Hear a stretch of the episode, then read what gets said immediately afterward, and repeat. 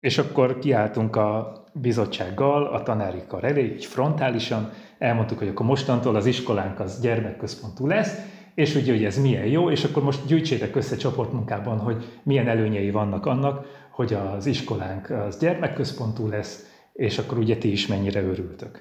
Na hát ez életem legrosszabb osztályfőnöki órája volt, nem lehet ilyet csinálni, és ahogy kell a tanári kar ezt diszkréten az együttműködésének a szordinójával tudomásunkra is hozta. Ez itt a tanárnő, kérem. Az én nevem Jós Andrea, és ebben a podcastban különleges emberek a vendégeim. Innovátorok, alkotók, akik nem valamilyen vállalkozás formájában, hanem az oktatás és a segítő szakmák területén tesznek azért, hogy a világunk egyre jobb és jobb legyen. Most ővék a mikrofon.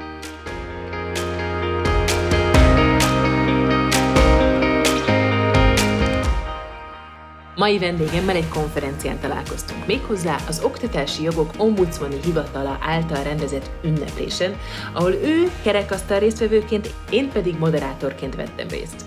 Szerzetes, tanár, prefektus, az emberközpontúság elkötelezett szószólója, aki maratont fut, apátsági kutyát sétáltat, jelenleg egyébként a Pannonhalmi Főapátság kulturális igazgatója, akivel a mai interjút Instagramon egyeztettük. Dejcsics Konrád, üdvözöllek a virtuális stúdióban! Szia, szia! Jól mondtam a bemutatásodat? Meglepődtem, nagyon szépen mondtad a bemutatásomat, és örülök, hogy akkor ezek jöttek le. A Louisi kutyának különösen örülök, hogy benne van a bemutatás sorában, és azt nem tudom, hogy az elején elhangzott, de valószínűleg elhangzott, hogy bencés szerzetes. Azt nem mondtam, hogy bencés, úgyhogy ez most fontos volt, igen. Egyébként gyakran megkérdezik, hogy, vagy beszélgetések során, meg interjú során, hogy, hogy mit mondjunk, hogyan mutassunk be, és akkor, hát én azt szoktam kérni, hogy az első az tényleg az legyen, hogy bencés szerzetes. Valamiképpen ez a, az identitásom nekem is ugye legmélyebb, és persze nagy szerzetesek, meg nagy keresztények szokták azt így mondani, hogy valami komoly, nem tudom, a szilveszter atyát kérdezték, ne, egész pontosan Ambrus atyát, komoly Bencést kérdezték arról, hogy ki kellett tölteni egy esketési kérdőívet, és ott volt benne, hogy rangja, az eskető pap rangja. És persze Ambrus atya beírta azt, hogy Isten gyermeke vagyok. hát ez tökéletes. Ahogy ennek... Igen, de hogy önmagában egyébként szerintem ez egy fontos tapasztalat, vagy így a címek felsorolásánál, hogy a, a legmélyebb, vagy az indító pont az az, hogy keresztények vagyunk, uh-huh. vagy az én esetemben az az, hogy bencés szerzetesként próbálok keresztény lenni, és utána persze a szakmák és munkakörök és hobbik azok természetesen folytatódnak. Igen, ez azt hiszem a rólad megjelent interjúk alapján is átjött meg, amikor beszélgettünk, vagy találkoztunk, vagy összefutottunk, vagy kommunikáltunk. Tehát nekem egyértelmű volt, hogy ez az első a, a mondat nyitó szerep. Um, hadd kérdezzem meg, hogy um, elmondanád nekünk a történetedet, akár onnantól, hogy kicsi Konrád hogyan gondolkodik, hogy ő mi lesz? Szívesen elmondom. A, ilyen nagyon világos emlékem az az, hogy gimnáziumnak az első osztályában én elhatároztam, vagy tudtam, hogy orvos leszek. Uh-huh. És ezt nagyon-nagyon fontosnak tartottam. Én gyerekkoromban is orvososat játszottam, műtőt építettem. Így szerettem egyébként megépíteni azokat, de valószínűleg minden gyerek azokat a körülményeket, amilyennek elképzeli magát. Szereztem szájmaszkot. Oh. Ez most jut eszembe, hogy oh. igen, akkoriban ez nagy kincs volt, hogy műtősnek, vagy orvosnak, sebészorvosnak öltözök be, meg szereztem kesztyűt is, meg csipeszeket, uh-huh. és a nagymamám az azt gondolta, hogy lány leszek, ezért még a megszületésem előtt vett egy nagy babát. Oh. Na ebből a babából lett a páciens. Ah. Műanyagból volt, de elég sok beavatkozást végrehajtottam rajta. Megvan a... még, megvan még a baba? Elköltöztünk sajnos, úgyhogy a baba az valahol a költözésnek a áldozata lett, de előtte sok beavatkozáson uh-huh. ment át. Szóval imádtam így manuálisan is megcsinálni azt, amiről álmodoztam, és, és műtő, műteni, meg, meg orvosnak lenni. És akkor gimnázium első osztályban kitaláltam, hogy orvos leszek. Ugyanakkor, hát a kristályvíz. A kristályvíz volt az, a kristályvízes példák, amelyek megakadályoztak ebben, Ez mert csodálatos. az kémiából nem tudtam kiszámolni a kristályvizet, és elhittem magamról, hogy kémia évvégi négyessel nem lehet orvos az ember. Uh-huh. Úgyhogy ez lehet, hogy akkor egy rossz döntés volt. Minden esetre akkor elhatároztam, hogy én latin professzor leszek, és e, ezért sok mindent meg is tettem, és, és rész lényegében majdnem latin professzor lettem, de nagyon, én nagyon szeretem a nyelveket, és latinból voltam nemzetközi versenyen, a Cicero, Cicero versenyen, Wow. OKTV-n is nagyon jól szerepeltem, tehát hogy a, a latin és a nyelvek azok nagyon magukkal ragadtak, és pont az ilyen OKTV-s versenyek miatt akkoriban, 1998-ban nem is kellett volna felvételiznem az eltére, mert hogy így ilyen eredmények miatt felvettek. Uh-huh. Igen. Akkoriban, tudod, mit tudom én, szá, vagy 100 pontot adtak a 20, elérhető 22-ből, Igen vagy nem tudom, hogy volt. És na szóval német-latin szakra jelentkeztem az eltére végül, de közben 11-ben arra is rájöttem, hogy szerzetes leszek. Uh-huh. Egész pontosan ott még volt egy ilyen gondolat, arra is emlékszem arra a pillanatra, amikor arra gondoltam, hogy hát világi pap biztosan nem leszek, én nem tudok egyedül élni, nem szeretnék magányosan élni, ez uh-huh. így nagyon bevilágított, és ha valami, akkor bencés. De ez a ha valami, akkor még tizedikben nem volt annyira körvonalazott, de majd aztán erről tudok persze még mesélni, hogy miért gondoltam arra, hogy szerzetes legyek, de egyszer csak szerzetes legyek, uh-huh. és ez is egy különleges élmény volt. Én úgy döntöttem, hogy édesanyámnak a karácsonyi szalon cukor kötözés közben fogom megmondani, hogy én szerzetes leszek. Mi, mikor máskor? Ez volt a családi rítus volt azóta is, és azelőtt is nagyon szerettem a szaloncukorkötözést, ez, ez így nagyon hozzátartozott a karácsonyi készülethez. Nálunk is volt, nálunk is volt minden évben. Azt hiszem, hogy ez ilyen közös élmény, így van. Igen. És akkor a kötözés közben mondtam, hogy anya, én, én bencés szerzetes leszek, mire ő hát hevesen reagált, és nem örült, uh-huh. de hát igen, tudomásul vette, és voltak még többen, akiknek, amikor így bejelentettem, akkor ők, ők nagyon meglepődtek. Uh-huh. Volt egy lány is, aki ugyancsak így meglepődött, uh-huh. meg az osztálytársaim is meglepődtek, mert ők akkor meg elhatározták, hogy megpróbálnak erről lebeszélni egészséges fiatal módjára, tehát hogy mi más.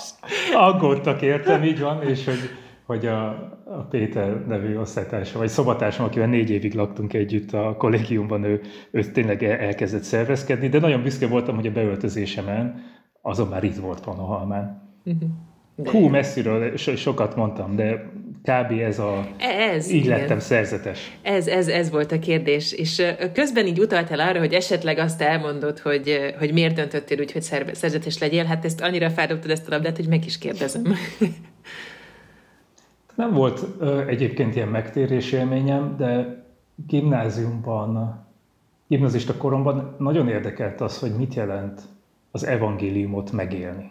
Mm. Mit jelent életre váltani, mert erről mindig beszélnek, de szerintem sosem mondják el, hogy éld meg az evangéliumot, de ez mit jelent? Ezt, ezt nekem úgy senki nem magyarázta el, uh-huh. és ezért azt csináltam, hogy én így olvasgattam az evangéliumot, Márk evangéliumát, meg Máté evangéliumát, a János nem értettem, a Lukács meg túl hosszú volt, és de hogy e, tényleg ezen gondolkodtam, hogy mit jelent, és ahogy így gondolkodtam, én arra jöttem rá, hogy én a saját életemben nagyon szeretném megvalósítani az evangéliumot, de hogyha egy latin professzor leszek, meg a világban fogok élni, akkor nekem ez nem fog menni.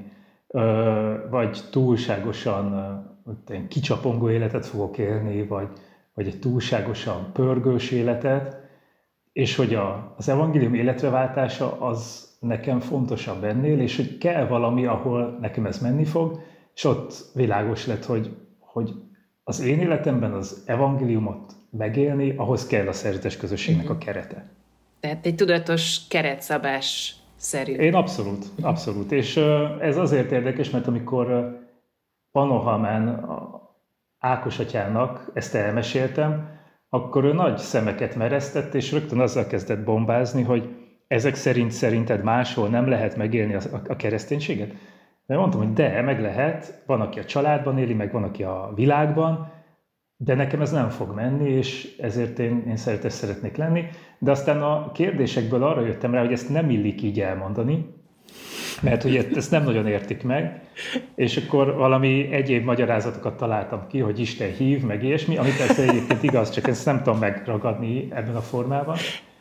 Egészen addig, amíg az ilyen teológiai tanulmányaim során azt nem olvastam, hogy szerzetesség úgy alakult ki, hogy voltak olyan emberek Alexandriában, meg a városban, a nagyvárosokban, akik rájöttek arra, hogy az evangéliumot ők a saját életükben csak akkor tudják megélni, hogyha kivonulnak a pusztába, vagy ők csak úgy tudnak keresztények lenni, hogyha egy közösségben élnek.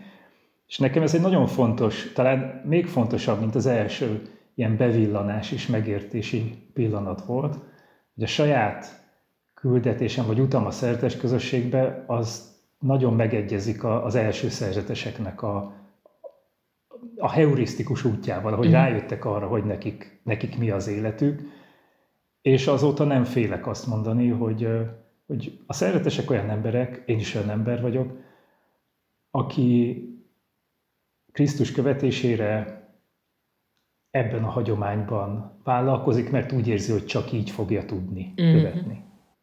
És ebben a pillanatban ez, ez nem egy kizárólagos, nem egy különleges út, hanem egzisztenciális, meg sajátos út. És megóvattól, hogy azt gondolja az ember, vagy a szerzetes, amit azért egészen a 19. századig sokan gondoltak, hogy ő valami különlegesebb, meg jobb, vagy haba tortán az egyházban, egyáltalán nem.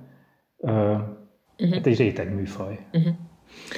Valami olyasmit érzek ebből, hogy ehhez hallatlanul nagy önismeret kell, hogy tudjam, hogy aha, én tudom, hogy mik a, a korlátaim, és mire van szükségem ahhoz, hogy azt a vágyott életet, ami számomra az evangélium megélése, azt meg tudjam élni.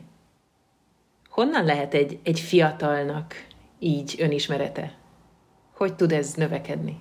Te is diákokkal foglalkozol, és szerintem te is azt tapasztalod, hogy az önismeret legizgalmasabb korszaka az a, a 18 és 22-25 éves kora az embernek. Én emlékszem, hogy Barnabás, hogyha az osztályfőnökünk, az mindig azt mondta, hogy fiúk, fiúk, ismerjétek meg önmagatokat. És én mindig azon gondolkodtam, hogy ez ekkora hülyeséget, tehát én ismerem önmagamat, nekem ezt nem mondja, nem is értem, hogy miért mondja, és hát ilyenkor jönnek, tudod, ezután jönnek a pofára esések, vagy a legnagyobb elképedések, amikor uh-huh. azt hiszem, hogy tényleg a fiatal felnőttek, én legalábbis ez a 19-20 éves koromban rájöttem arra, hogy, hogy mennyire nem tudom, hogy ki vagyok, és hogy, hogy mi, micsoda mély folyamat, és egyébként az Istennek a, az alkotó folyamata ez, amikor elkezd bennünket önmagunk felé elvinni, az én életemben azt mondom, hogy amikor 19 éves voltam, és, és ezt a szeretességet választottam, ez inkább intuíció volt, uh-huh. de hát az intuíció az, az a Szentléleknek a műve is lehet, és utána inkább kibomlott, és, és tudatossá vált az, hogy, hogy, hogy, hogy mit jelent. Uh-huh. Szóval lehet, hogy az önismeretnek valóban az egyik első lépése, ahogy te ezt mondtad. Utalsz arra, hogy, hogy ott aztán jönnek a pofára esések. Neked van olyan, amit meg tudsz osztani? Azt gondolom, hogy van, bár most így hirtelen nem jut eszembe az a nagy pofára esés. Ugye 41 éves vagyok, és azt hiszem, hogy sokszor pofára estem az életben, sok-sok helyzetben, és persze rögtön az jutott eszembe, hogy egyetlen egy vizsgán sem buktam meg. És most így önismeret, akkor erről beszélgessünk, hogy tényleg az autóvezetéstől a latin-német hittan szakot végeztem, meg doktoráltam, de, de tényleg nem volt semmilyen vizsgám, ami megbuktam volna, és hármasom sem volt az életben, se a gimnáziumban. Ezt a fiúknak, így, diákoknak szoktam mondani, persze, hogy hülyének néznek.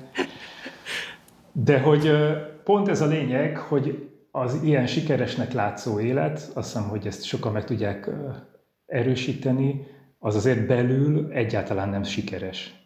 Uh-huh. És hogy tehát ez is az élet egyik nagy tapasztalata, hogy, hogy látunk embereket, akik mondjuk megbukás nélkül mennek át vizsgákon, meg úgy tűnik, hogy egyenes az életük, de hogy ez csak a felszín, uh-huh. és hogy, hogy közben a mély történések, meg a, a eseményeknek a megélése, az egy sokkal érzékenyebben megy, és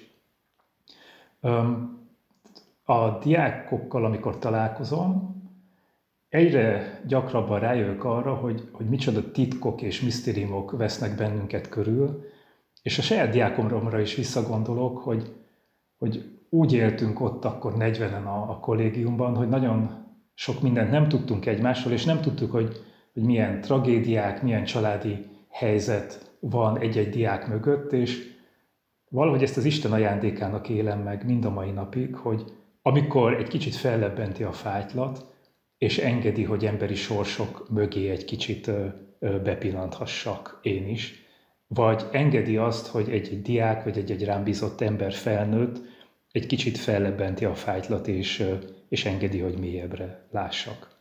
És talán az én életem is ilyen, hogy, hogy, hogy az mondjuk egy jól működő életút mögött nagyon gyakran csak az Úristen látja, meg hát ottan hozzám közel álló emberek, hogy, hogy mik történnek, de hogy ez is nagyon közösen emberi, nem? Hát abszolút, igen. igen. Emlékszem, amikor először voltam csoportos terápiában, elmentem pszichodrámára, és annyira megörültem ennek, hogy ja, hát nem csak velem vannak nehézségek, tehát hogy ez már önmagában ez a tudat még 20 évesen nagyon felszabadító volt, igen. Hogyha egy kicsit megnézzük, hogy a, ha a fiatalokkal való foglalkozásban uh, is dolgoztál, dolgozol, akkor a kereteknek a fontossága, meg ennek a, a folyamatnak a, valahogy a, az elősegítése, az, az, azt hogyan tudod nekik megadni? Ugye három, egész pontosan négy osztályon volt, akik így érettségiztek, és azt szoktam nekik mesélni, hogy a nevelő vagy a tanár, az nyilván életkorából adódóan maga is fázisokon megy keresztül. És az első osztályom, akiket átvettem, ők 14 éves voltak, 14 évesek voltak, én pedig 27 évesen kezdtem az osztályfőnökséget. Ezt Nyilván az első osztály az felejthetetlen az ember életében, ezt is valószínűleg te is meg tudod erősíteni, meg az első osztályfőnök is, és hogy nekik mindig azt mondom, hogy én veletek fiúk nagyon laza voltam és felelőtlen. Aztán a második osztályommal, mint hogy láttam, hogy vagy elkezdett nekem is beérni a, a fejem lágya, szigorú voltam és felelősségteljes, és a, a harmadik osztályom kapta meg azt, hogy laza voltam és felelősségteljes. Aztán a negyedik az nem tudom mit kapott, vagy mit kap. De hogy nyilván bennünk van az, tehát az életkorunknak megfelelően, hogy, hogy hogyan találjuk meg a gyerekek nyelvét. Ugyanakkor ma azt látom, és ezt a felelősségteljes hozzáállást szeretném is őrizni, hogy nagyon-nagyon várják a felnőttektől a világos kereteket és a, a segítséget abban, hogy ők, ők meg tudjanak maradni ezek között a keretek között. Uh-huh. Már, másrészt az egy nagyon izgalmas, amikor te reprezentálod számukra a szülőt, a felnőttet, a felnőtt társadalmat, és ezért elkezdenek lázadni ellened, mint a, a, a kereteket képviselő instancia ellen. De ebben is azt láttam, hogy hogy a, a fiatalok életében ez a lázadás, ez az ő útjuk, és nagyon gyakran nem személyesnek kell venni, hanem azt kell velük együtt keresni, hogy, hogy hogyan alakul ebből jobban ki az életük. Uh-huh. Viszont nem szabad itt sem kompromisszumokat kötni, és az is talán egy ilyen tanári tapasztalat, hogy, hogy olcsó sikerért és a te személyes elfogadásodért nem szabad lemondani arról, hogy, hogy segíts a, a fiataloknak segítsd a fiatalokat abban, hogy megtanulják a keretekkel való bánásmódot. Uh-huh. A konkrétumot esetleg tudsz behozni? Hát most a leg, leg, legerősebb konkrétum az az, hogy volt egy ilyen kudarcom, amikor egy kollégám állt a gimnáziumnak a harmadik emeleti folyosóján a lifttel szemben, és az én éppen érettségiző diákom az vitatkozott vele arról, hogy miért szabad vagy nem szabad használni a liftet. És láttam azt, hogy ebben a helyzetben, ez már sok évvel ezelőtt volt, és fiatal voltam, uh-huh. hogy, hogy valamilyen, ebből csak konfliktus lesz. Tehát, hogyha a diákom mat fogom regulázni, akkor, akkor az érettségi előtt ez egy nagy robbanás lesz. Ha a kollégám mellé nem állok, akkor, akkor a mi kollégiális viszonyunk nem fog működni, és én ezért a legrosszabb megoldást választottam a kilépést, úgyhogy azt mondtam, hogy ne haragudjatok, ebbe én most nem tudok beleszállni, és elmentem. És ha már kudarcokot tessék, itt van egy. És érdekes, hogy ezzel a kollégámmal most már egy második osztályt kezdtünk el együtt vinni, uh-huh. azaz most már hat éve együtt dolgozom, és, és egyébként hét éve volt ez az esemény, és most már nyilván egészen más csinálnék. Mit csinálnál most?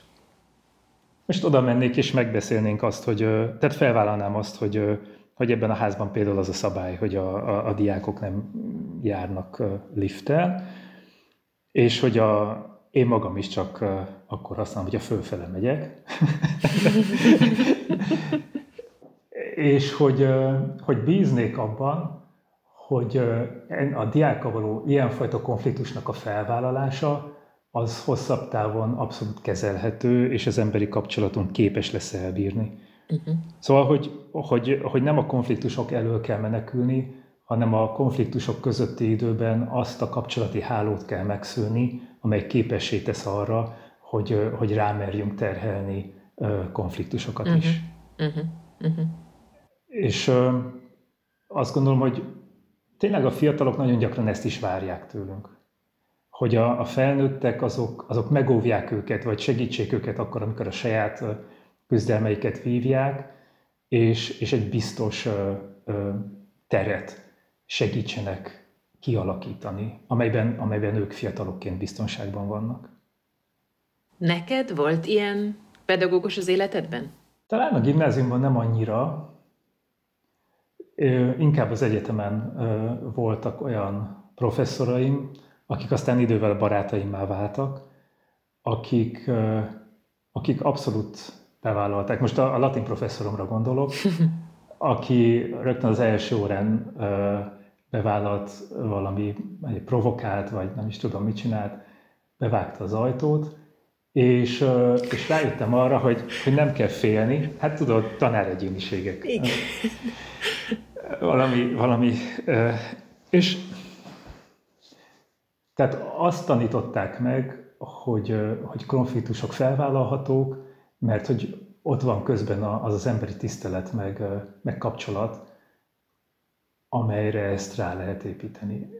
Igen, én azt gondolom, hogy az egyetemen voltam ebben a, a, az ilyenfajta időszakban, uh-huh. és talán akkor ez is tanulság, hogy gimnazistaként, vagy 14-18 évesen nagyon máshogy tudjuk megélni, különbözően a, a felnőttekkel való viszonyt. Én sokkal hierarchikusabban éltem meg, kevesebb szabadsággal, és ja, érdekes, akkor újabb egy ilyen vallomást hozok ki belőlem, hogy, hogy amikor tanár lettem, akkor, akkor bennem az is volt, hogy követtek el az én tanáraim velem, vagy velünk a gimnáziumban olyan hibákat, amelyeket én mindenképpen szeretnék máshogy csinálni. Uh-huh.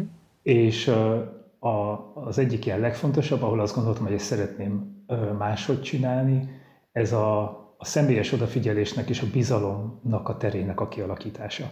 Tehát én, én azt éltem át, meg talán lehet egy több osztálytársam is, hogy, hogy míg a felszínen minden rendben volt, addig, addig nem nagyon kellett odafigyelni ránk, vagy rám személyesen is, uh-huh.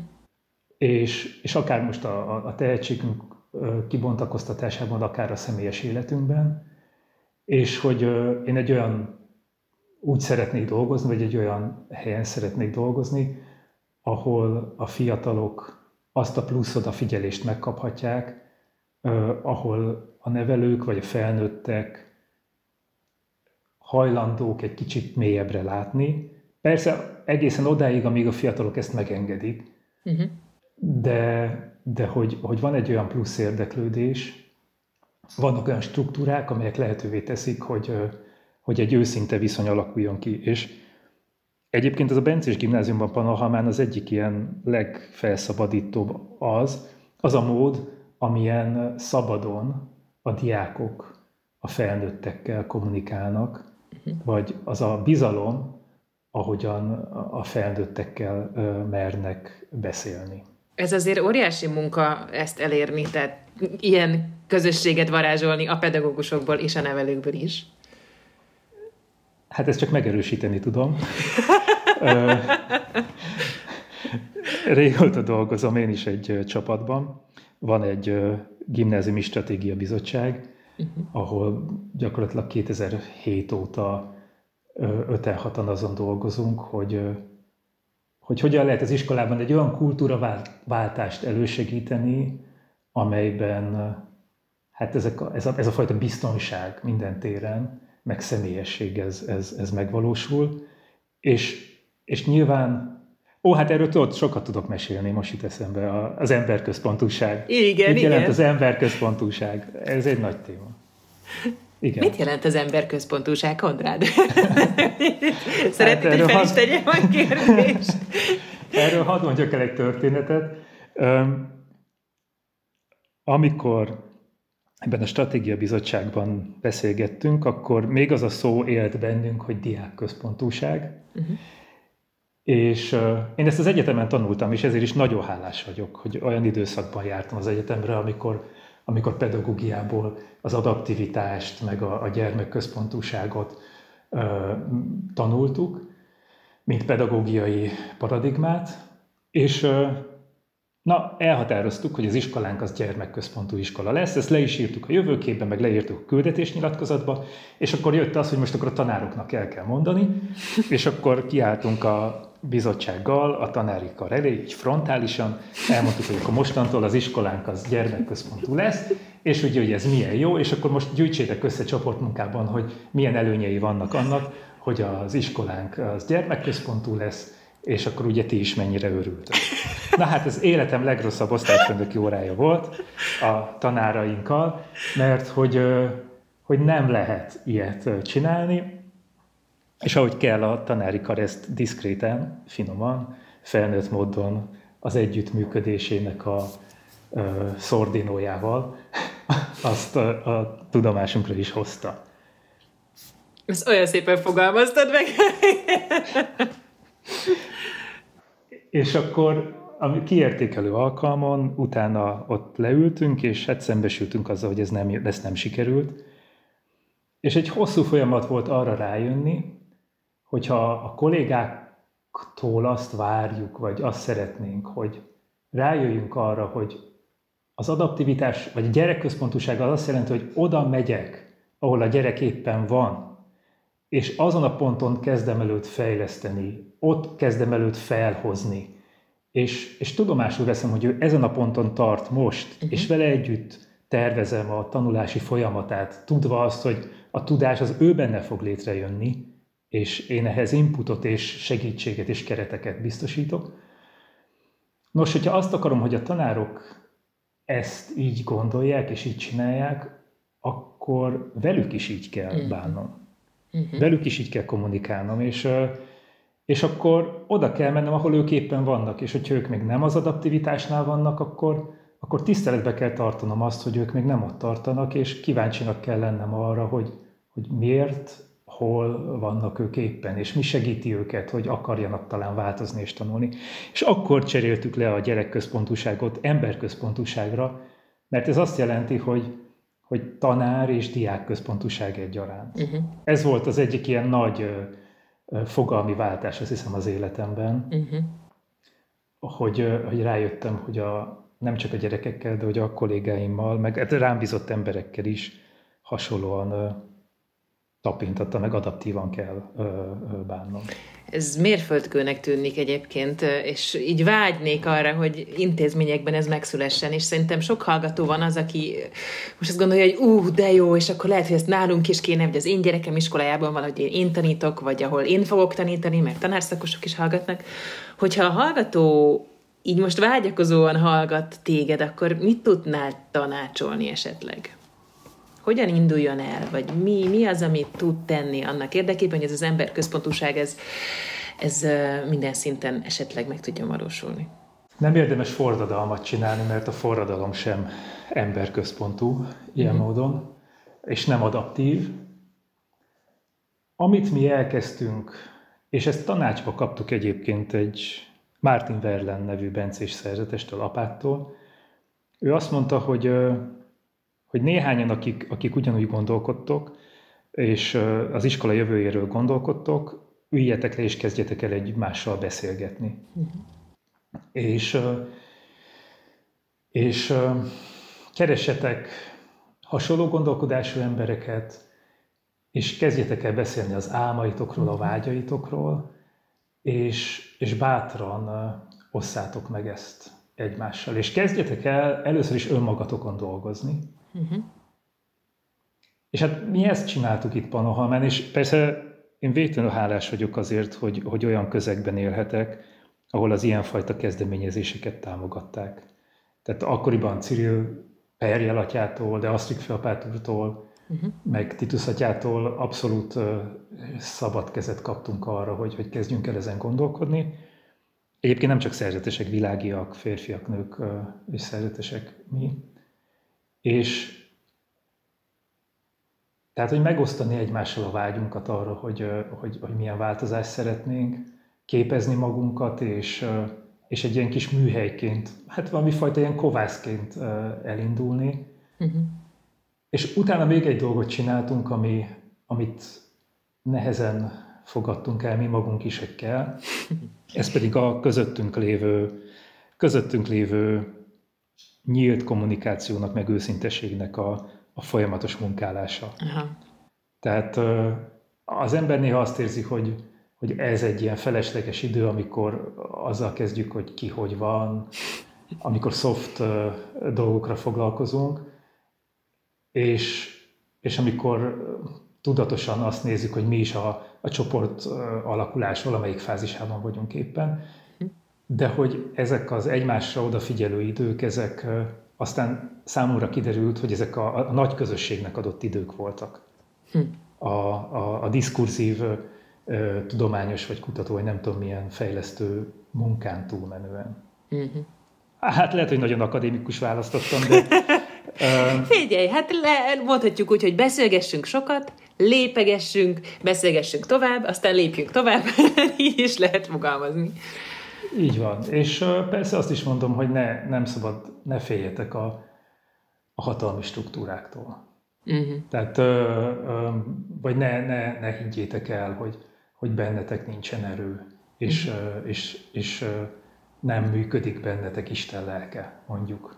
Hm. Ugye Szent Benedek egy ilyen nagyon fontos, ő azt mondja, hogy ilyenkor mindig eszembe jut, hogy ez is a Mártin apátnak a, a nagy tanítása, de a regulánkkal kapcsolatban, mert ő azt mondja, hogy Szent Benedek arra hívja fel a, a szeretesek figyelmét, hogy, hogy Isten olyan helyeken működik, ahol az ember abszolút nem gondolná. Aha. Várjál, ezt most ismételjük el, ismételjük. lassítsunk le. Jó. Tehát Isten olyan helyeken működik, ahol az ember abszolút nem gondolná. Így van. Uh-huh. Tehát olyan emberekben és szituációkban van jelen Isten, akiktől nem várunk semmit. Ha. És erre konkrét példái vannak. Szentelek azt mondja, hogy a fiatalokban, egy kolostori közösségben, gondold el a 4. 5. században, 5.-6. század fordulóján, egy patriarchális társadalomban azt mondja Szent Benedek, hogy a fiatalokat hívják meg a tanácskozásra, mert gyakran Isten a fiatalabbaknak nyilatkoztatja ki azt, hogy mi a jobb. Hát ez forradalom. Hát köszi. Nem, semmit nem várunk a fiataloktól a 5. század végén, mert a bölcsektől várunk, uh-huh. Egyébként aztán olvasta a regulát az a szerzetes, aki Szent István intermeit írta, uh-huh. mert hogy bencés volt Panohalmi persze, mert hogy azt írja, hogy Isten az intermekben, hogy a fiatalokat hív meg a tanácskozásra. Uh-huh. De hogy, na de nem csak ezekben a fiatalokban nem sejtjük Isten jelenlétét az 5. században. Se, egyébként nincs. Se, hanem a betegekben és az apádban. Tehát Szentlélek azt írja, hogy Krisztussal különösen is találkozunk a fiatalokban, a betegekben és az apádban. És ez is megrendítő, mert hogy, hogy ezek szerint akkor voltak olyan szertes közösségek, akik nem hittek abban, hogy a saját vezetőjük wow. az képes Isten akaratát közvetíteni számukra. Wow. Szóval, hogy... Hát érted, azt vártam, hogy azt mondja, hogy és a szegényekben, tehát, hogy de nem, és az apát. Hát ezt mondta, az, az apát, igen, az arándokokat és a, a szegényeket is mondja, uh-huh. és, és tényleg ugye ott azt mondja, hogy bennük Istent fogadjuk. Tehát amikor uh-huh. egy mhm. szegény kopogtat az ajtónkon, akkor, akkor, akkor Krisztus jön hozzánk látogatóba, de ugyanezt mondja az apátról is. Hm. Hát ez izgalmas. Hát, kedves hallgatók, tehát, hogyha változtatni szeretnénk, akkor, illetve előrelépni, nem is tudom, hogy lehet ezt nevezni, valahogy igen, így, így adaptálódni, ezt a szót sokszor mondtad, akkor a kommunikáció, az egymás felé való nyitottság, és, és hát úgy látszik Istenkeresés minden más helyen, mint ahol számítanánk ezek a, a kulcs, kulcspontok.